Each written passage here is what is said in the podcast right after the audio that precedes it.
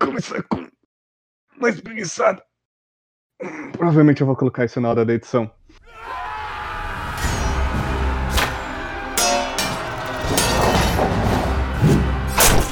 Começa agora!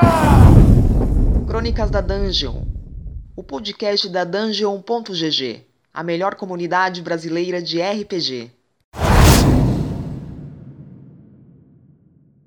Ô, ouvintes, mais uma vez estamos aqui no Crônicas da Dungeon.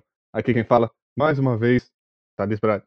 Bom, a gente vai conversar hoje aqui com algumas pessoas. Eu trouxe convidados de outros lugares também, não vamos ter só a prata da casa. A gente vai falar sobre além do D&D, além do Dungeons and Dragons. Para você sair um pouco da zona de conforto, para você tentar convencer outras pessoas, você pode tentar usar o nosso podcast. Espero que você faça isso, inclusive consiga novos ouvintes pra gente. E, bom, uh, antes de mais nada, antes da gente conversar, começar o papo aqui, vou pedir para se apresentarem pessoas que vão tentar me ajudar no episódio de hoje, por favor. Olá, eu sou o Cronos. Eu sou o Cronos original, tá, gente? O original tá onde? É porque tem outros Cronos aqui no servidor já também. Você é pai de Zeus? Tem que falar que eu sou original. Papai, Eu Ele é o sou- próprio. papai. Eu não vou falar uma coisa aqui, senão vai ficar meio estranho. Esse episódio acaba de virar um caso de família. Maravilha, eu gosto assim. Eu gosto quando tem revelações, já tem plot twist logo de cara. D&D. Agora é casos de família. Eu devia ter posto um nome grego aqui. Perdi minha chance. Tá, então peraí, já que, já que acabei de descobrir que ele é meu pai. Oi, eu sou Hades. Olha aí, ó. Aparentemente deus do submundo e não mais órfã. Aí tá, estou com uma legião de filhos agora. Né, Cronos, é bom você começar a se proteger, cara. Bem, oi, eu sou o Rafa. Eu sou o narrador num canal da Twitch, a Távola. E como todo bom RPG, eu não pensei numa abertura, então eu tô improvisando aqui. Exato. Vambora, né? Maravilha. Todo bom Maravilha. RPG começa com improviso. Eu falo isso todo santo episódio. Porque já que a gente tá na temática do além do D&D, é muito melhor do que começar numa taverna. ah, Fica com certeza, ar. né? Exatamente. Pô, mas a taverna é clássico também, né? A taverna é muito clássico. Então, o que é clássico e o que é clichê? Pô, mas. Então, mas é que tem, tem que ter uma diferenciação, né, cara? Porque o clichê existe porque ele funciona. A questão é como ele é feito. Porque é aquilo, né? Toda aventura começa, a galera tá lá bebendo, não sei o que lá, alguém tenta roubar alguma coisa, de repente a porta abre num estrondo, aparece um soldado ferido e começa a aventura. É sempre assim. Não, aí é só chato, aí todo mundo já viu. Olha, olha, olha, olha, mas pra defender esse clichê, para defender esse clichê, todas as minhas aventuras provavelmente começaram depois do álcool. Olha aí. Você deu desvantagem pros seus jogadores? Não, nem tô falando de jogadores, eu tô falando na vida real mesmo. Ah, entendi. Ah, cara, todo mundo sabe que álcool é o, é o motor da vida, né? Todo mundo sabe. Toda vez que eu peguei um arco e flecha, toda vez que eu peguei no machado, foi depois do álcool. Então, não dá pra culpar. É aquele clichê de ninguém nunca fez amigos bebendo leite. Exatamente, exatamente. Faculdade, que saudades. Mentira, não tenho a menor saudade. Fica longe de faculdade. Vai embora. Nossa senhora. Fa...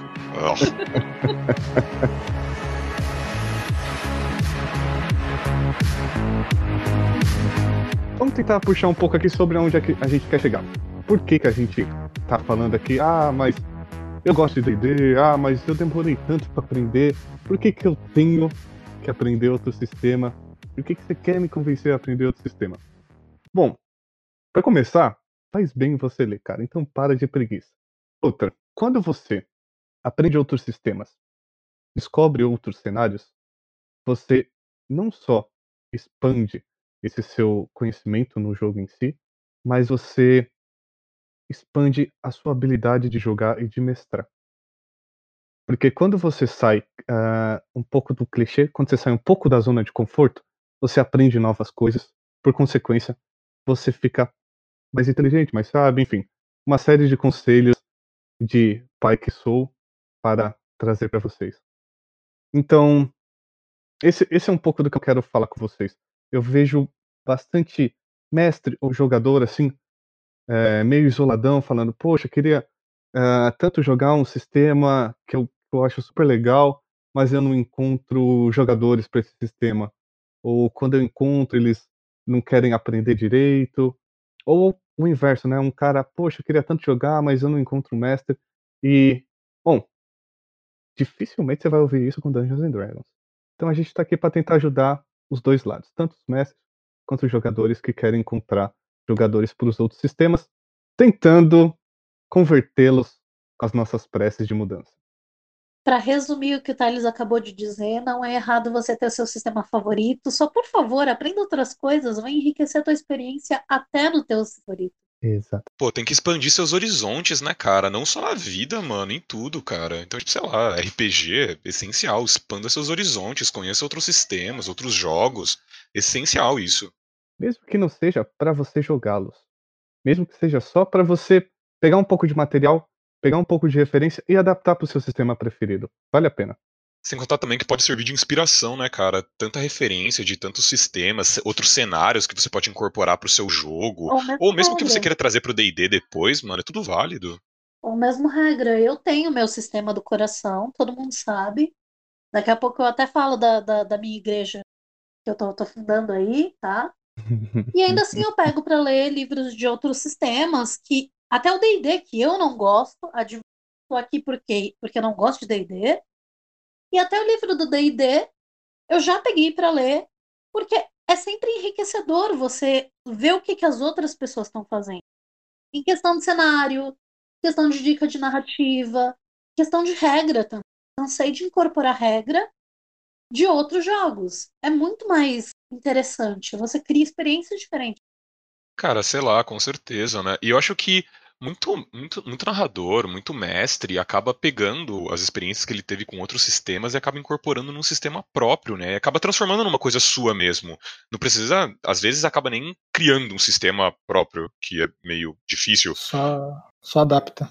É, só adapta. E o que é super válido também, que nem a Rádio estava falando, de você pegar uma regra que tem um sistema que funciona super bem naquele sistema, e você falar, opa, peraí, talvez isso encaixe aqui, nessa situação. Isso é muito válido. Isso só tem a acrescentar no jogo. Só vai deixar o jogo melhor, eu acho. Esse negócio de adaptar um pouco de regra em alguns outros sistemas, eu faço isso com. Estiagem. Também, também faço, mas eu, eu faço ah, puxando algumas outras regras pro DD aqui, agora já, né? Tipo, me contrariando e tudo que eu tô falando no episódio, eu pego. Taca fogo! É. eu, pe- eu peguei algumas regras do Cypher System. Quando eu usei o Cypher System para jogar Cyberpunk, eu gostei muito do sistema. Eu achei ele, ah, pra para interpretação e para criação de personagem, eu achei ele fantástico. Embora o combate dele seja muito vago, achei meio ruim o sistema de combate. Mas eu uso justamente os níveis de dificuldade. Eu gosto mais do Cypher System do que do, do Dungeons and Dragons e eu uso aquilo como base. E a, a mesma coisa eu faço, faço é, para o outro lado também, né? Quando eu fui jogar City of Mist, Cronos mesmo jogou comigo, ah, eu, pegar, eu peguei algumas coisas que usei pouquíssimo, mas peguei algumas coisas do que eu conhecia de D&D e puxei, e puxei pro cenário do City of Mist. E, cara, como é que eu ia conseguir fazer isso sem ler tantas referências assim, né? É, cara, não ia ter como. Você acaba aprendendo um pouco de, de game design de forma muito passiva também. Porque você vai lendo cenários diferentes, temas diferentes, e você pode, por exemplo, ver o que que torna determinado sistema muito mais letal do que o outro, o que que torna, torna um determinado sistema mais narrativo do que o outro. Então você aprende de forma passiva muito sobre game design lendo outros, Não- Não tinha pensado por esse aspecto. É, realmente. Aí, mais uma dica, olha só que beleza. Cara, mas sei lá, meu, eu acho que pra você. Eu, eu entendo quando você fala que, tipo, lê os outros sistemas e tal, você vai sentindo. Você vai aprendendo meio que, tipo, por osmose, você vê game design e tal. Mas eu acho que tem muita coisa que você tem que sentir também, né? Só lendo Sim. passa, mas acho que a, a- ideia como um todo você não, não, não pega ela por completo. Você teria Ah, claro, claro, claro. e sentir, né? Pôr na prática. É, Lógico. o ideal é tu jogar aquelas coisas, porque tem muita coisa. Aí eu vou, vou ser obrigada a falar do Savage World, que é a minha Já vai começar? igreja. Já começão? Já! Ah, Eu, então não- vamos eu lá. não demoro muito para falar da Santa Igreja da Selvageria. Pô, abriu a porta já, já vai começar. Ah, então vamos. Já começou os trabalhos? Vamos. As pessoas, quando pegam os Savage Worlds, por exemplo, elas estranham muito a mecânica de iniciativa do Savage. porque o Savage usa baralho para iniciativa. Baralho de carta normal. Aí as pessoas que nunca tiveram contato com o sistema, elas olham, tipo, que diabo é isso? E como eu substituo essa regra esquisita? Então, direto na, no grupo do, do Facebook do Savage Worlds, aparece uma galera falando: Ah, tem alguma mecânica alternativa para a iniciativa? A resposta é sempre a mesma. Joga com ele assim primeiro. Se você não gostar, você volta aqui e a gente te dá umas quatro sugestões diferentes. Mas joga com ele assim primeiro. Geralmente a pessoa joga com ele assim, quando volta fala: Porra, é verdade, né? É muito legal usar a iniciativa com baralho. Cara, isso que você falou é um bagulho que rola muito, meu. A pessoa lê uma coisa que não tá acostumada nem um pouco, e imediatamente já torce o nariz, fica, ai, não sei o que, não quero porque é Como é que diferente. Puta, velho, mano, dá uma chance, mano. Qual foi? É como o próprio Thales falou no início, é sair da zona de conforto. O pessoal não gosta de sair. Nossa, Zona de total, conforto. É um problemaço. total. Inclusive, esse devia ser o nome do programa. RPG, saia da zona de conforto. Exato. Tem isso. É, é que assim, a, a, a zona de conforto, na verdade, não inclui só o D&D, né? Não. Eu costumo dizer que no Brasil, principalmente, a gente tem a Santíssima Trindade, que eu carinhosamente chamo, na verdade, de Santíssima Trindade do Inferno. A fanbase não ajuda.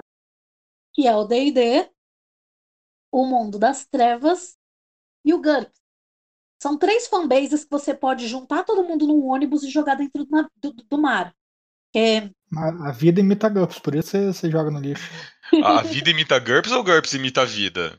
fica aí o A vida nossa que imita GURPS. E antes que vocês venham reclamar comigo, tá? Eu tenho fundamento para falar isso, porque eu jogo o Mundo das Trevas há mais de 17 anos. Aí deu Tá. Eu Tá, sei mãe. do que eu tô falando. Junta todo mundo e taca fogo. Cara, eu tenho uma perspectiva um pouco diferente quanto a sistemas, todos de modo geral, porque, cara, eu jogo RPG, sei lá, uns 12, 15 anos, alguma coisa assim, e a maioria. Eu conheci RPG com um sistema próprio. Com um cara que, eu, que um cara que narrava. E, tipo assim, a gente era moleque e tal, a gente era muito criança. Só que o cara ele tinha uns, meio que um sistema próprio, que ele brincava, não sei o que lá, era uma adaptação de de D&D, GURPS e Holy Master, sei lá o que era. E muito, muito, muito, muito, muito jogo que eu joguei era de sistema próprio. Então, o meu primeiro contato com RPG foi assim. Eu fui conhecer as regras, D&D, assim, tipo, regradi, regradinho, bonitinho, tal, quando eu já era mais velho. Então, eu tive uma experiência bastante diferente nesse sentido. É, eu fui trazida ao mundo do RPG com o D&D. Sabe aquela caixa vermelha de D&D? Aquela clássica que tem o dragãozão na cara, na Que capa. a gente evita citar quanto tempo ela foi lançada para evitar dar a idade. Essa mesma. Mas é maravilhosa. Mas é Ah, maravilhosa. é Eu tô me sentindo tão novo que eu comecei RPG só há dois anos. Ouvindo vocês falando, eu tô me sentindo novo. Cronos entrou num ônibus, né? E sentou na janela e o que que tá Mas eu, acontecendo? eu vou, vou dar a letra. Eu acho muito legal. Eu acho muito legal quando eu, eu ouço alguém falando: Nossa, mas eu só comecei a jogar RPG há dois anos. Não, cara, é muito legal você só ter começado RPG há dois anos, porque significa que o mercado, tipo, de, de- RPG é um mercado de nicho. Significa que ele está se expandindo, que não é só o- o mesmo bando de macaco velho que está jogando isso há décadas. Completamente, né? Sim. 100%. Exatamente. E acho que vale, é válido até falar, né, que o D&D fez quantos quantos anos fez agora? Nossa, Nossa senhora, foi o quê? 45 anos, alguma coisa assim? Não lembro. foi 40. Acho que foi 40 ou 45 anos, né? Esse ano ainda. assim. Então, eu acho muito, muito legal ver a galera que começou a jogar RPG há poucos anos, porque até porque geralmente, não vou dar a letra dizer que todos eles são, mas geralmente é uma galera que não tem vício de sistema, que é uma coisa que acontece muito com um jogador veterano. A Santíssima Trindade tá aí desde a época da The Virgem, É mesmo. da época que assim, a Devir era a única coisa que traduzia RPG pra gente, e a gente só tinha basicamente D&D, é, Mundo das Trevas e GURPS. E, e a gente às vezes fica um pouco, pelo menos a comunidade, né? Fica meio refém justamente dos sistemas que tem traduzidos. Porque tem tanto sistema legal que tá por aí que não é traduzido e que tem muita gente que não, que não fala inglês. Eu acho que esse não é tanto o problema, porque ultimamente, cara, você pega pra ver os financiamentos que aconteceram de editoras menores nos últimos anos, o tanto de título legal que saiu aqui no Brasil não tá no gibi, tá ligado? A gente tá vivendo meio que a era de ouro do RPG. Pra... Porque tem Ah, muito sim, com título certeza. bom. Com certeza. É, Eu chequei aqui rapidão, fiz uma pesquisa rapidão. É 45 anos mesmo de D&D. Deus do céu. 45 anos, cara. A Wizards até, Pouquinho, né? a Wizards, eles até lançaram junto com esse negócio aí dos 45 anos, falando que nos últimos 5 anos foi os anos que RPG e D&D de modo geral mais cresceram. E que é justamente isso que você estava Então. falando, né? Aí não tem como. Não tem como também ah, dizer que isso não é o resultado do crescimento em geral do RPG e o quanto isso atinge as pessoas justamente por causa da tradição, justamente por causa da popularidade que tem o sistema e que inevitavelmente vai ser o primeiro contato de muita gente. O que a gente está aqui falando é para a galera conseguir ir além do primeiro contato. Com certeza. É possível, gente. Acredita em mim. Mas pode ser também que cresceu nos últimos anos, porque do 3.5 para a quinta edição facilitou muita coisa, né? A quinta edição é muito mais fácil de entender do que as versões anteriores. Tem, tem uma galera que até se incomoda. Tem várias É coisas que podem contribuir, cara. Botafogo da ideia. Eu serei o único defensor de D&D aqui, eu gosto de D&D, gente. Eu gosto dele. Eu gosto também, eu gosto. Eu não. Mas eu prefiro outro sistema. Ô, ô, ô Ades, a gente vai cair na porrada aqui, meu? Não, Que cara, eu respeito que você tenha mau gosto. Tá Olha, olha o que falar de jogadores veteranos ficar defendendo o sistema, hein? Olha, eu não vou falar nada sobre gente que defende o sistema porque eu vou fundar uma igreja, eu já falei. Já deixou de ser RPG, né? Já virou culto. Tá, O bom, o bom de você abrir uma igreja, cara, é que você vai ter várias isenções de taxas. Eu acho que você Né? deveria fazer. Eu concordo. Eu, eu tô, tô estudando aí essa ideia.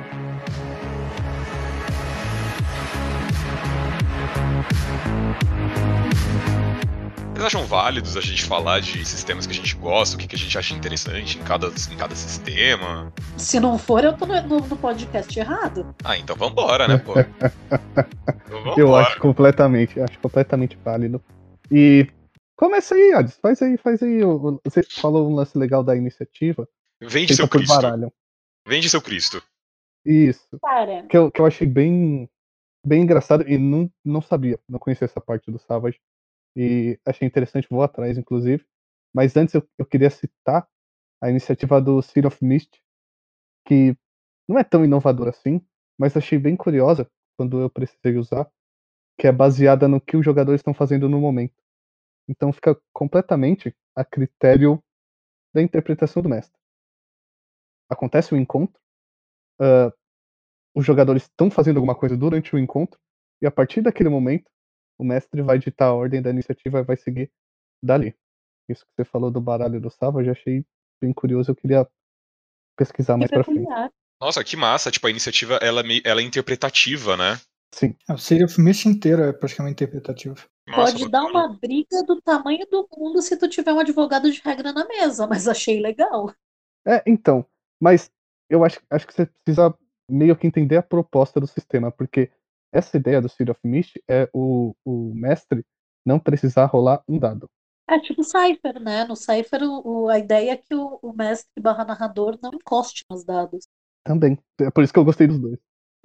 Eu, eu montei um sistema um tempo atrás que a gente jogou uma campanha de quatro anos que é, a ideia era não pegar no dado. Tipo, tinha sessão que a gente não levava D20, a gente não levava dado nenhum, porque a gente não precisava. Assim, era tão maluco o negócio que tinha sessão que alguém virava e falava, cara, eu esqueci a ficha. Falava, é, você sabe o BG do seu personagem? Sei. Ah, vambora então, tá tudo certo. Também já joguei sem ficha, mas porque eu, eu tinha ficha de cabeça, mas enfim. Então vamos lá, vamos começar, já que a gente está falando de iniciativas peculiares. O Savage, a proposta dele é, é que assim, quem nunca esteve numa mesa de RPG, que obviamente tem agilidade mais alta, vai ser o primeiro a agir e vai ser sempre mais ou menos a mesma ordem de pessoas na ação. Então, uma coisa que acontece muito é. Ah, beleza, não tá no meu turno. Aí o cara pega o celular, começa, tipo, brincar com os dados, se distrai do- da, da cena. E o Savage, como ele mesmo se propõe a ser, ele se autoproclama Fast, Fun and Furious. Então ele é rápido, é veloz, aliás, rápido, divertido e furioso. Então a ideia Fantástico. dele, é, a ideia dele com, com todo o sistema, na verdade, é não ser um sistema travado, mas principalmente a iniciativa, é, a ideia é assim, cada turno todo mundo tira uma carta. E aí as pessoas vão agir na ordem das cartas, da maior para menor, na, se eu não me engano, é no, na sequência da- da- das cartas de pôquer. E se dá empate na carta, tira desempate pelo naipe. Por quê? Porque todo turno vai mudar a iniciativa. É uma iniciativa super dinâmica que tá ali para você estar prestando atenção no que está acontecendo, porque não é para tu, tu distrair, porque você não sabe se você vai ser o primeiro a agir no próximo turno. E além disso, o Savage tem uma mecânica muito divertida, que é quando você tira o Coringa. Porque os personagens de, de Savage Worlds, os personagens dos jogadores, eles são chamados de carta selvagem, wild card. E eles são representados pelo símbolozinho do Coringa. Quando você tira um Coringa mesa, na tua iniciativa, tu tem bônus de mais dois em todos os testes que tu for fazer e bônus de mais dois no dano. Então, quando sai um Coringa na mão dos jogadores, os jogadores gritam. Quando sai um Coringa na mão do narrador, a, a coisa fica feia. Sem falar que tem determinadas vantagens dentro do sistema que elas são baseadas especificamente nas cartas que você tira. Tipo, você pode melhorar a tua iniciativa tirando mais cartas, tu pode dar o dobro do dano sempre que tu tirar um Coringa. Então a iniciativa do Savage ela é feita para ser totalmente. Somente a iniciativa que é feita com carta ou tem outras coisas também? Tem outras mecânicas que tu usa no jogo com cartas, mas são mecânicas de encontros, né? Encontros aleatórios. Ou uma mecânica é, em particular que é a de interlúdio, que é quando tu tira. Sabe quando os jogadores acabaram de passar por aquela situação toda dramática e tal, e aí rola aquela pausa na, na fogueira para todo mundo respirar um pouco do que acabou de acontecer? O jogo ele te estimula a nessa hora cada jogador puxar uma carta e ter uma conversa é, contando um pouco sobre a história do personagem. Tipo, ah, eu, é, é, as histórias são tipo romance, amor, vitória, é, derrota. E aí tu tem esse momento em que tu interage com os outros personagens contando um pouco da história do teu personagem. É uma coisa bastante cinematográfica. Isso acontece, é um recurso muito usado no E a palavra que eu costumo usar para definir o Savage é isso, ele é cinematográfico. Cara, que bastante fantástico. Interessante, aham. Nossa, que da hora. Meu, você acabou de me dar uma Já ideia. converteu, hein? É, não, não, não. Você acabou de me dar uma ideia de um bagulho que eu vou muito transpor pro, pros meus jogos. Eu com certeza vou apropriar Olha disso. como vai. Já arranjou dois seguidores aí. ó. Calma lá, ainda não, ainda não estou convencido. Quero mais Tá milagres. quase, tá quase. Cara, e assim, vou só jogar a, a- o verde do. E o melhor de tudo é que o Savage, ele é. Eu diria que ele é o sucessor espiritual do GURPS, só que ele funciona. Porque ele é bem modular e tu pode jogar. Ele é um, é um sistema genérico. Tu pode jogar, tipo, qualquer coisa em Savage World. Eu gosto da Nossa. parte que você fala, só que ele funciona. É, só que ele funciona, desculpa, GURPS. Eu não vou citar a regra de cavar buraco, tá? Porque isso é clichê e eu sei da origem dessa história. Mas, entretanto e porém, ele não é burocrático e ele funciona. Desculpa, GURPS. Ô, Adis, me explica uma coisa que você falou e eu realmente achei bem interessante. Que essa, essa mecânica que você falou de interlúdio, é isso? Isso. É- Ela me parece ser uma mecânica que ela propicia a interação dos jogadores, né? Tipo, a interpretação. Porque acho que todo Sim. mundo já teve numa mesa que teve aquele jogador que não gosta de interpretar, o que não quer e não sei o quê. E esse tipo de mecânica que favorece isso, eu acho bem interessante porque tá puxando os jo- os jogadores ali dentro do próprio sistema. E, e, sim, tipo, é, não ignorando, mas colocando de lado os esforços que o narrador precisa fazer conscientemente para que isso aconteça. E eu acho isso muito interessante. O sistema ele tem outras coisas assim?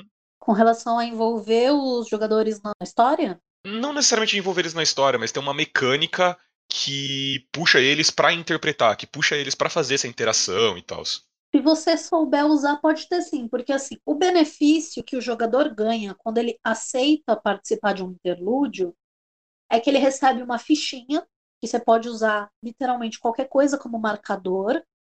Eu uso uma estrelinha dourada, porque eu sou dessas que gosta de ironia. Mas ele, é, essa, essa ficha chama Bene, de benefício. Uhum. E essa porcaria dentro do jogo pode ser usada para rerolar um teste, pode ser usada para absorver dano, porque no sistema não existe absorção de dano pa por padrão. Então, o, o Bené, na verdade, ele tem várias, várias formas de ser usado dentro do jogo, inclusive já falando sobre o tema do podcast, de utilizar o, os outros sistemas que você lê dentro do teu favorito. O meu favorito é o Savage Worlds atualmente. E eu uso também o Bené, eu uso com uma mecânica do Fate, que o Fate ele sugere que o narrador ele possa oferecer fate point, né, um ponto fate, ponto de destino, para o jogador, se o jogador aceitar que a complicação que ele tem em ficha prejudique ele naquela cena. Então, isso é uma coisa que eu utilizo também no Savage. E o Fate Point, ele também pode ser usado como uma moeda de troca para modificar o mundo. Então, é uma coisa que o Fate ele dá muito essa liberdade do jogador alterar o universo dentro do jogo. Então, se por exemplo, o jogador tem um plano que ele desesperadamente precisa de uma corda e não tem uma corda em lugar nenhum, tu não descreveu uma corda em lugar nenhum, tu não imaginou uma corda ali. O jogador olha para tua cara e fala: "Eu troco esse fate point ou esse veneno, no caso da mecânica importada pro Savage, eu te dou esse, te devolvo esse ponto em troca de tu me dizer que eu tinha uma corda ou que eu acho uma corda. Isso permite muita liberdade para o jogador interferir no mundo e acabar sendo protagonista da história. Porque às vezes a gente fica muito preso nas rolagens de dado e o dado é aleatório. E nem sempre isso, às vezes a rolagem de um dado é muito anticlimática. Nossa, muito. A égide do dado dói às vezes, cara. Sim, então aí você pega. é, eu uso essa mecânica do Fate dentro do Savage, que já tem uma mecânica que favorece um pouco isso. E isso te permite mais liberdade, mais controle sobre a história que tu está contando. E também tem o fator de que aí o jogador tem que começar a gerenciar aqueles pontos, né? Porque isso eu gasto agora e preciso depois. É, total. Cara, isso que você falou desse ponto de Fate, Benê, tem uns outros sistemas que fazem uma coisa similar, né? Tem uma coisa similar a isso, acho que se não me engano, num Anel, que é o sistema lá do. que é baseado no. no Senhor dos Sim. Anéis. E tem uma coisa parecida também no Seventh Sea também, né? No Sétimo Mar. Mutantes malfeitoras também tem o Hero Points. Ah, isso, Hero Points, pode crer, isso mesmo. É uma mecânica que está ficando bem comum por- exatamente por causa disso, porque se você só se basear no dado, é uma coisa muito fria, é uma coisa que pode ser muito anticlimática. O dado faz mais sentido num board game mesmo, que assim, é aquilo. Mas numa história que você está envolvido, você está envolvido com o teu personagem, está envolvido com contar uma história e ter um arco de herói, não faz sentido tu depender só do dado. Quantas histórias de anticlímax tu ouviu que o narrador, tipo, pediu um teste de natação e metade do grupo morreu afogado? É, pois é. Ou o mega arqueiro, que arqueiro super reconhecido, o cara é foda, e de repente ele erra uma flecha num alvo fácil. Em Vampiro a gente costuma dizer que o personagem é imbatível até ele chegar na mão do jogador. Porque no background, nossa, o cara fez, desfez, mandou, conquistou. A ficha do cara deveria, tipo, refletir. A ficha do cara reflete aquilo. Aí o cara chega na hora e ele tem, tipo, uma falha crítica ridícula. Aí você fica, tipo. Então, galera, né? Sem falar que, assim, é, são, são coisas que os novos sistemas eles estão trazendo, que eles vão mesclando um pouco, saindo só dos dados, eles vão trazendo outras mecânicas. Eu vou falar de novo de outra mecânica do Savage que eu gosto muito, que é opcional, por isso é vendida separadamente, que é o baralho de aventura. O Savage, baralho dedicado para cartas com é, funções específicas que elas podem alterar o andamento do jogo. Então tem carta para absorver dano, né? Tipo, você tomou uma, um hit que ia tipo te matar. Tem uma carta que literalmente você pode falar, opa, você é do que eu. E esse dano inteiro pega no cara que estava do teu lado. Tem carta que, sei lá, du duplica a tua velocidade de viagem. Às vezes você está numa perseguição que você nunca vai alcançar o cara. A, ca a carta pode te salvar nessa história. E tem a minha carta favorita, que é a carta que meu namorado mais odeia quando ele tá narrando e eu uso em cima dele, que é uma carta chamada Monólogo.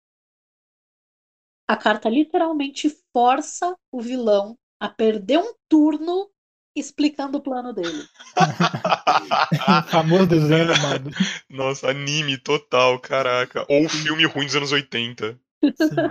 então, assim, é um baralho gigantesco, né? Porque tem um baralho e tem as expansões também. Mas é um baralho inteiro dedicado a, a como eu vou mudar essa história. Assim, não recomendo para narradores iniciantes que não saibam exatamente se virar no 30, mas para o narrador experiente e para o jogador sabe aproveitar, nossa, o baralho de aventura é indispensável. Quando eu estava criando o sistema que a gente joga, que a gente joga em Umbra, eu estava me questionando quanto a isso, e eu coloquei uma regra adicional que tipo, se o cara ele tem que fazer um, ele vai fazer um, sei lá, um teste de investigação. E a dificuldade do teste é menor que os pontos de inteligência do cara, tipo do atributo relacionado àquele teste, ele passa. Ele não precisa rolar o teste, ele passa, porque a dificuldade é menor do que o atributo dele. Foi uma solução que eu encontrei ainda ali dentro das regras, uma coisa mais regradinho, mais similar a D&D, né, propriamente dito, para tirar um pouco dessa, dessa aleatoriedade, dessa arbitrariedade. Isso tem no City of Mist, cara. Tem os dois critérios, né, aí, né? Tipo, você pode... O City of Mist, ele tem todo um sistema um pouco diferente também. Ele usa ele usa temáticas, que são cards, que vão representar aspectos da personalidade e dos objetivos da personagem. Então, uh, cada card desses te dá três benefícios e te dá um, um prejuízo, um defeito, né? Te dá um, um, uma coisa que vai jogar contra você. E aí você tem esses quatro temas e você pode queimar um desses benefícios para te dar um sucesso automático, desde que aquele benefício faça faça sentido com o que você está tentando fazer, né? Que seja, tipo, incorporado dentro da história do personagem, esse tipo de coisa? Ou, tipo, no, no efeito do teste. Então, por exemplo, se o seu personagem, ele uh, tem, sei lá, super força, e isso é uma tag dele, né, super força, e ele precisa levantar alguma coisa, carregar alguém, ou acertar um, um golpe que ele precisa fazer alguma coisa ele queima essa tag e ele tem um sucesso automático nesse teste que ele quer. Cara, legal.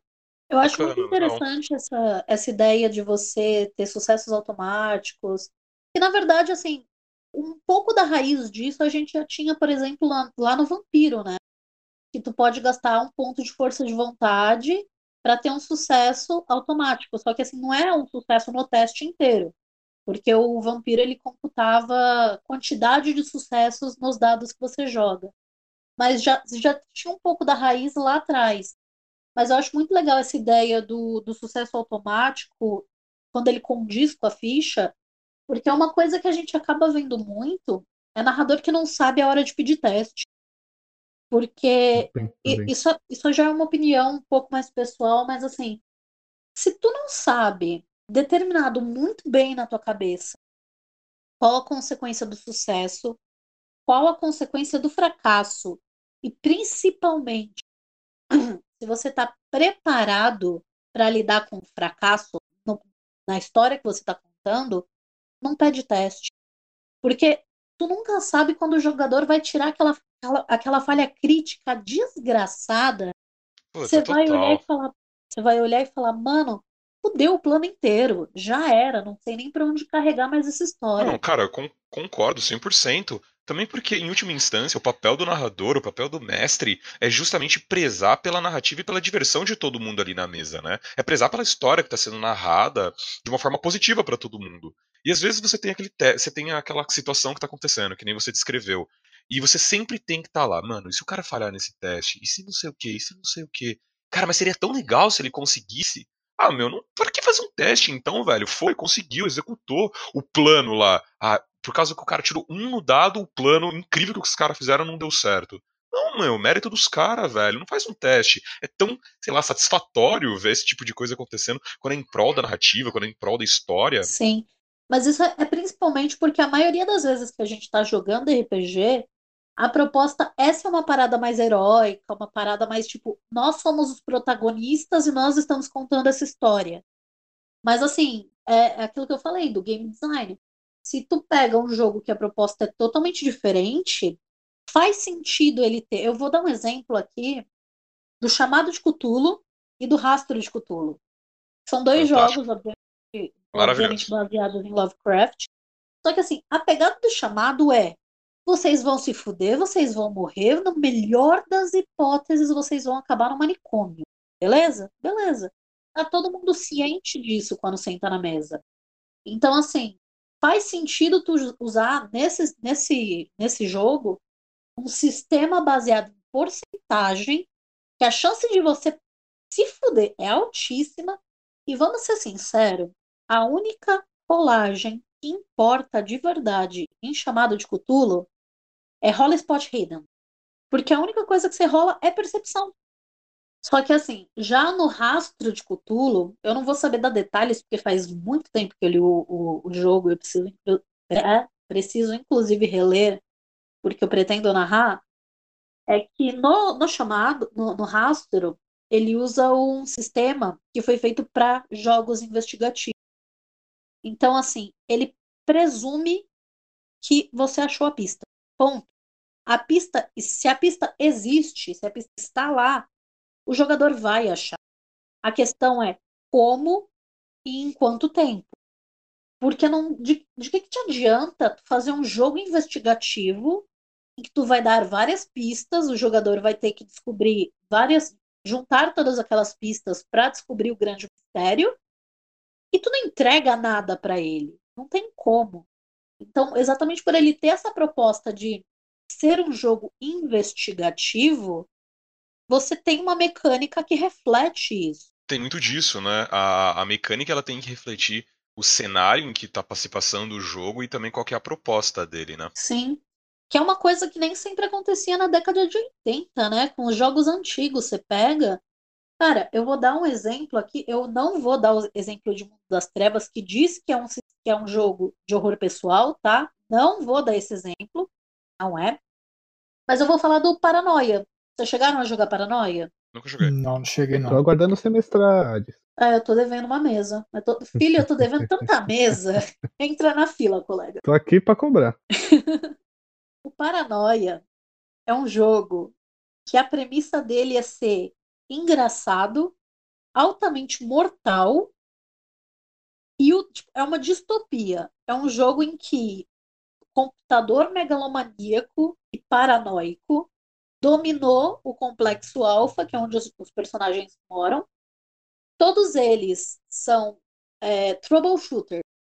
Literalmente, they find trouble and they shoot it. Eles acham o problema e eles atiram. Essa é a função deles. E assim, o computador, ele tudo basicamente todas as grandes os, os grandes crimes são punidos com a morte. Isso inclui traição, ser um mutante e fazer parte de uma sociedade secreta. Obviamente, todos os personagens são mutantes e fazem parte de uma sociedade secreta. E assim, o jogo é tão letal que no, dentro do lore do jogo, você é um clone e tem outros seis de você em suspensão criogênica esperando você morrer para te substituir. Porque assim você tem sete vidas antes de ter que trocar de ficha. Esse é o nível da premissa do jogo.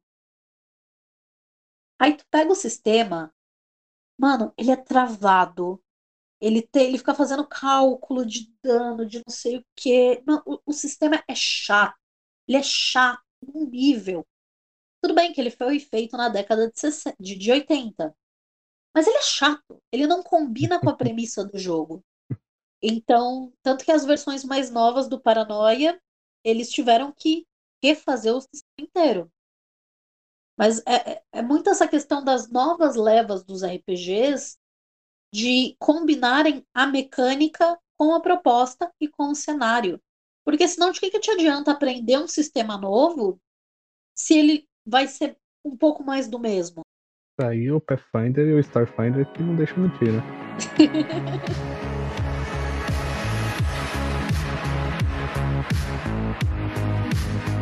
a gente explanou legal, explanou bastante sobre vários sistemas, mas a gente queria começar sobre sistemas preferidos. A Discose converteu todo mundo aqui. Eu vou dar uma olhada, eu sei que outros de vocês vão. Tá na promoção, hein, galera? Tá na promoção. Cara, eu já Olha aí, puxei Tá aqui. mesmo? Eu já puxei aqui, já abri o Google e procurei lá Savage Worlds. O livro físico tá saindo por 22 reais. Que Meu que Deus! isso, De graça, Nossa. de graça. Pra não dizer que eu tô enganando ninguém, ele tá em queima de estoque porque vai sair uma versão mais atual em financiamento em setembro. Mas, Olha só, olha só. mas esse que tá por 22, tá? Eu rodei uma campanha de 3 anos nele e ele funciona um chuchuzinho beleza e vai sair o PDF de atualização dele para versão nova gratuitamente. Então, ó, aí a Tá. dica. Quando você falou que você jogou o Dungeons and Dragons antigo, você não tinha entregado tanto. Mas agora que você falou chuchuzinho, beleza, você entregou muito a sua idade. Não, eu não sou dessa época, cara. É que meu namorado, meu namorado é uma criatura extremamente anacrônica e parece que ele viveu a década de 60. Ele usa umas gírias que eu olho Ele pra cara de dele e falo, mano, quantos 70 anos você tem? Ele é rockabilly, cara. Mas enfim, Cronos e Rafa, qual, é o- qual que é o sistema favorito de vocês? Então, como eu não tenho muito conhecimento como vocês de, de vários sistemas, eu comecei com quinta edição, D&D, né? Mas quando o senhor Alisson, rest in peace, nos apresentou o Pathfinder, caraca, bicho, eu me apaixonei pelo Pathfinder. Porque no D&D eu acho muito sistemático, por exemplo, você vai fazer tal classe. Você já sabe tudo que você vai fazer, entendeu? Já se você pega o Pathfinder, você tem muita variedade para você fazer. Eu, eu gosto dessa parte, né, do, da variedade que você tem disponível. Acho justo. Cara, é o que eu falei. Como a minha experiência com RPG desde o começo é muito com sistemas próprios, o meu sistema favorito é um sistema é um sistema próprio. É um sistema que eu joguei, que assim, que eu um grande amigo meu hoje em dia que eu conheci ele na faculdade, ele me chamou pra jogar e daí ele me explicou, né, que eles tinham um sistema tipo que era muito house rules, que era um sistema próprio, que não usava muito dado e não sei o que lá. E eu fui e conheci o sistema. E eu me apaixonei pelo sistema dos caras, foi assim, é fantástico, foi fora de série. E hoje em dia a gente até brinca que a gente fala que ele me apresentou o sistema e eu desenvolvi. A, a premissa dele era realmente não usar dados, só que ele tinha um- uma escala de poderes que era muito, era muito absurda, assim, as escalas de poderes. Os personagens, eles chegavam assim no final do jogo, nessa campanha de quatro anos que a gente jogou, que eles conseguiam dobrar a realidade com estalar de dedos. Era realmente uma coisa muito Eram absurda deuses. era praticamente deuses. Inclusive, depois a gente jogou uma outra campanha que se passou dois mil anos depois dos acontecidos e os personagens que tinham aqueles poderes eram considerados deuses. Olha aí. Mas então, eu infelizmente eu não jogo RPG há muito tempo, eu nunca tive essa oportunidade de jogar presencialmente, né? E nem conhecer pessoas que fizeram sistema. Aqui na Dungeon te- teve uma pessoa que fez sistema próprio, né? O, o Dinho, né? Sim. Mas além dele, eu nunca joguei sistema próprio, né? Foi só D&D, Pathfinder, GURPS. Eu recomendo pra todo mundo porque te dá uma perspectiva muito diferente.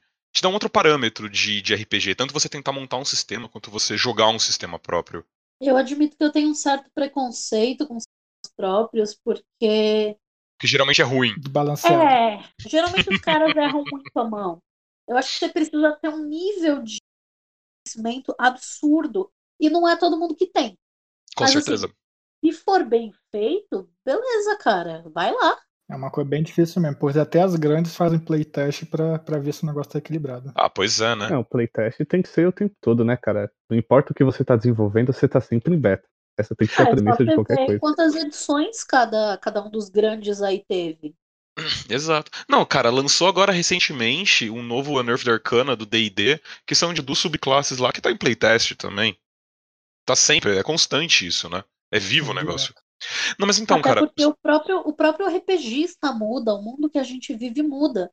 Ah, O- total. O o D&D que funcionava 30, 40, 45 anos atrás não é o mesmo D&D que funciona hoje. Não tem como. Total, porque as pessoas que estão jogando mudam também, são outras, né? E tem, tem, tem também público de cada país, cara. A gente aqui no Brasil, a gente gosta muito de interpretação. Lá fora, nos Estados Unidos, eles gostam muito de rolar dado. Sim. Muda de país pra país. Não, mas assim, só explicando aquele sistema que eu tava falando antes, só pra dar um parâmetro pra vocês do que, do que, que eu tô falando, que assim, o jogo ele se baseava em uma série de poderes que eram chamados de dádivas. Essas dádivas, elas eram conceitos que aquele personagem ele manipulava, a bel vontade dele. Então, por exemplo, se o personagem ele tinha a dádiva, o conceito de corpo, ele manipulava essa ideia. Então, não era um livro de regras que falava o que, que ele ia conseguir fazer. Era ele que ia virar pra mim, dentro das capacidades do personagem dele, no nível dele, a quantidade de acesso que ele tinha a mana, e ele ia falar pra mim: Olha, eu tô fazendo isso, eu tô estendendo o meu braço, tô mudando as propriedades do meu braço, dos ossos, da pele, dos músculos, tô estendendo o braço pra pegar a arma do cara que tá lá na distância. E puxei de volta. E assim, beleza, cara, aconteceu. Se você tá dentro daquele conceito que você dispunha, beleza, funcionou. E daí o jogo ele funcionava assim. Durante um combate, o cara me descrevia como ele ia fazer um outro ataque, como ele ia fazer um ataque, e a outra pessoa ela tinha que me descrever como que ela ia se defender, ela ia esquivar, ela ia tomar aquele ataque, e depois como que ela ia contra-atacar. E o jogo ele ia nessa, nessa dança, por assim dizer. Era muito, era muito maluco, porque a gente precisava meio que criar uma, uma metafísica de como que o jogo funcionava. Precisava E de era só re- interpretativo, né? Era Você só me lembrando duas coisas agora. ele era totalmente interpretativo, totalmente interpretativo. Cara, Ele- o cara muito legal. Cara, era muito, muito, muito, muito louco. A gente se divertiu horrores. A única, Só que, olha, pré-requisito é que você ter jogadores com bom senso. Exato. Então, essa que é a questão. É, porque é o que eu tava falando. Você precisa desenvolver uma metafísica de como a coisa funciona. Porque como essas- esses poderes eles são conceituais, o cara ele vira pra mim e fala: "Ah, eu tenho força. Então eu vou socar o ar, eu vou colocar tanta força no meu soco que eu vou quebrar o espaço e vou aparecer em outro lugar." Mano, você foi longe, você brisou. Caraca, sensacional, fantástico. Beleza, faz sentido no seu conceito. Tipo, mano, que da hora, cara. Mas aí a questão é, Isso me lembra, isso me lembra muito mago, porque mago da- do mundo das trevas ele é bem isso. Você tem as esferas que tu pode controlar, às vezes tu pode misturar mais de uma esfera para fazer um efeito. Mas, cara, mago é uma parada que você precisa ter jogadores com muito bom um narrador muito habilidoso, porque senão vai virar briga de sistema, vai virar briga de regra. Não, total, isso acontecia, isso acontecia bastante. Que o, o que, eu- falava, que mais do que um narrador e um mestre, eu era um mediador quando eu tava narrando esse jogo. Porque você tem que ter muita parcimônia. Porque como você não tá jogando dado, você tem que tomar cuidado pra não ser arbitrário. Porque, pô, eu fiz esse golpe, por que, que não deu certo? Cara, ó, esse golpe não deu certo por causa disso, disso, disso. A outra pessoa, ela se defendeu do seu golpe dessa, dessa, dessa forma. Saca? Por isso que seu golpe não deu certo. Então, você tem que ser muito mediador mesmo. Que nem você falou, tem que ter muita parcimônia. Você tem que ter jogador com bom senso e o mestre tem que ter mais bom senso É ainda. até se você não for mediador, o jogador toma conta da mesa. Senão vira aquelas brincadeirinhas de, de escola, né? Onde cada um interpreta um personagem e começa, ah não, eu bati não sei o que, e aí eu bati não sei onde, e aí eu sou mais forte que você, e aí tipo fica um, Exato. não, eu sou mais forte que você. Nossa, E- total. Não, exato. Cara, pra vocês terem Mas- noção do que, que aconteceu uma vez, tipo, eu não tava nesse jogo, é só história que meus amigos me contam. Que um, um jogador, ele se meteu a primeira vez como mestre, ele tava explorando, não sei o que lá. Falou, não, eu vou narrar um jogo nesse sistema, pô, vai ser incrível, vai ser sensacional, vai ser fora de série. Primeiro jogo, eles encontraram Hades, eles encontraram o Deus dos Opa! Mortos. Eles encontraram os Deus dos Mortos e terminou a sessão com um jogador de nível 1 sentado no trono do Hades, segurando uma espada de, a espada de duas, de duas mãos dele e com Tá. todo o reino a, seu- a seus pés. Assim, tipo, no nível 1. Claro, quem não faz isso? Não, claro, obviamente. Mano, totalmente pod nexo.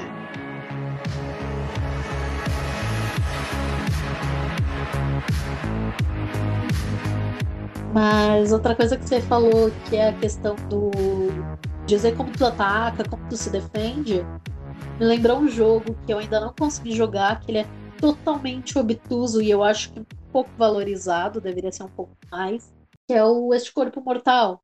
Para começo de conversa, ele tem uma, uma mecânica que eu acho que toda mesa deveria usar para começo de conversa, que é assim, a primeira sessão de jogo não é uma sessão de jogo. Vocês sentam e preenchem a ficha da campanha. Porque a ficha de campanha vai determinar o estilo de jogo, mas vai determinar coisas mais abrangentes do tipo qual o nível da magia? É alta magia? É baixa magia? É magia aprendida? É magia é dom natural? O que, que pode no jogo? O que, que não pode no jogo? Ele é quase um contrato social, só que ele vai além do contrato social. Ele determina, tipo, ah, é, qual o nível de magia, qual o nível de carnificina do jogo, sabe? Quão letal é o jogo. Ó, e... ó eu, vou ter que, eu vou ter que fazer uns parênteses aqui. E eu vou ter que elogiar mais uma vez o sistema do City of Mist. Que ele não vai tão profundamente quanto o que você acabou de falar desse sistema que você falou, mas ele tem sim, na sessão zero, escolha dos jogadores como é que vai funcionar a campanha inteira. Ela funciona basicamente como investigadores em, um, em, um, em uma coisa próxima ao Call of Cthulhu, né? Você tem essa temática que os personagens são investigadores, mas eles são uh, essencialmente personagens com superpoderes. E como vai determinar uh, se eles são uh, investigadores de estilo noir, se eles são é, vigilantes mascarados, como aconteceu uma vez, se eles são. enfim, o, o, como eles vão jogar essa forma de investigação é determinado pelos próprios jogadores na sessão zero, que eles usam um card também para determinar a campanha. Eles selecionam a, o tema da, da crew, né? O tema do grupo. E todos eles recebem esse mesmo card preenchido com as mesmas coisas. Mano, que sensacional, cara. Como que eu nunca ouvi falar disso antes? Meu Deus! Cara, é que, assim, ideias eu... são muito boas. Cara, um tempo atrás eu tava querendo fazer um, um, experimento com a minha mesa aqui de casa, que era justamente isso, saca? De chegar assim e falar: galera, vai ser 100% improviso. Eu não sei o que vai sair daqui. Me deem ideias de como que vai ser o cenário, de como que vai ser o mundo, não sei o que lá. Eu me viro. Me deem ideias. Joga. E, meu Deus, eu nunca, não, não, sabia que tinha sistema que fazia isso. Caraca, que da hora! Sim. Sabe por que você não sabia, Rafa? Sabe por que você não sabia? Por quê? Por que eu não sabia? Por que você não, nunca ouviu Crônicas da Dungeon? Pô, cara, mas até vocês me, até vocês me convidarem eu não conhecia. E tá aqui, muito bem, um podcast de RPG pra você. Bom, gente, gente, gente, vocês vão me desculpar. Eu sei que o papo tá foda, o papo tá bom demais, mas a gente já tá com um tempão de gravação. Esse episódio, na verdade, já vai no ar amanhã. Então a gente tá gravando, Nossa. ele já vai no ar amanhã para vocês. Deus. O papo tá excelente. Eu já convido vocês, espero que vocês parte aceitem, para parte 2. Com certeza esse programa precisa de uma parte 2. Nossa, vambora. Eu posso só concluir o que eu ia falar? Por favor. Tem muito pano pra manga. Só concluir. O, e outra coisa que o, o Este Corpo Mortal tem, que eu acho incrível, é que é o único sistema que eu conheço que o jogador usa escudo. Escudo tipo do mestre, né? Tipo, É. físico? Ah, sim. O jogador É um- usa? O jogador usa, porque é um escudo. Fantástico. Por quê? Porque exatamente a coisa que você falou de ação e reação, de atacar e defender, o Este Corpo Mortal ele é, ele é um RPG todo diferentoso, que o jogador tem uma quantidade de fichas naquele turno, e aí ele vai apostar aquelas fichas no sentido de, cara, eu tô numa cena de combate, eu vou apostar, é, sei lá, eu tenho, vamos supor, eu não lembro o número exato também, porque como eu disse, eu leio coisa demais, eu nunca lembro detalhes. Eu vou, eu su- supor que eu tenho 10 fichas. Eu vou apostar. Aí você pensa, eu vou apostar todas em ataque? Não, eu tô no meio de um combate, eu posso tomar um golpe. Então eu vou, sei lá, apostar 7 e usar 3 para defesa. Então, a minha quantidade de fichas para ataque tem que superar a quantidade de fichas do meu adversário para defesa e vice-versa. Então, é um sistema de apostas e por isso o jogador tem um escudo de jogador. E já que vai ter uma segunda edição, ouvi rumores deste episódio, eu vou jogar aqui que no próximo episódio eu vou falar sobre, se eu for convidada, Clara, eu vou falar Já sobre está o, convidado. Sobre o Dungeon World. Porque o que você falou de não sei o que quero narrar, vamos sentar e vamos jogar, me joguem ideias, é exatamente a proposta do Dungeon World. Olha aí. Fantástico. Sensacional. Muito bem, então. Considerações, Croninho, Rafa? Eu amo todo mundo. Gente, por favor, joguem mais RPG. RPG é amor. Convidem amiguinhos, joguem RPG. Tragam pessoas para o mundo do RPG e depois para além do D&D. Exato. Muito bem. Muito Façam bem. isso, espalhem a palavra, principalmente a do Savage Worlds. Savage Worlds vai dominar o mundo. Ih, rapaz. Ô, Thales, posso fazer, posso fazer o jabazinho do canal? Por favor, pode fazer. Bem, é, pessoal, convido a todo mundo que está ouvindo aí a acompanhar a gente na Twitch. Na Twitch nós somos a Távola, twitch.tv barra a underline Távola. No YouTube a gente é a Távola também. E nas redes sociais somos a Távola RPG. Nós fazemos uma campanha de RPG de Umbra, é um jogo aí que vai ficar por um tempinho, a cada 15 dias, ao sábado, às 4 horas da tarde. É um canal bastante novo, mas é bem legal. Acompanha lá. Por favor, acompanhe lá. E, Adis, Biblioteca das Ancestrais agora tem um podcast, não é? Não quer falar sobre? Exato. Então, assim, se você gostou de ouvir minha voz e meus pitacos, dá um pulo lá. Se você não gostou de ouvir minha voz e meus pitacos, eu também não sou a única que falo, tá, gente? Tem outras meninas incríveis no podcast, chamado Biblioteca das Ancestrais, que tá aí para sair, já- acho que já saiu até o primeiro episódio. Na, no, no Spotify mesmo tem, procure. E vem com a gente, joga RPG. Muito bem. Obrigado a todo mundo por participar. O programa tá muito bom. Vai ter parte 2, sim. E bebam água, gente. Não tenham pedra no rim. Água é Leiam saúde. livros. Leiam livros, de RPG principalmente. Só não tomem água no livro. Por Exato. favor, Por Tome favor, cuidado. toma cuidado. não me faz isso.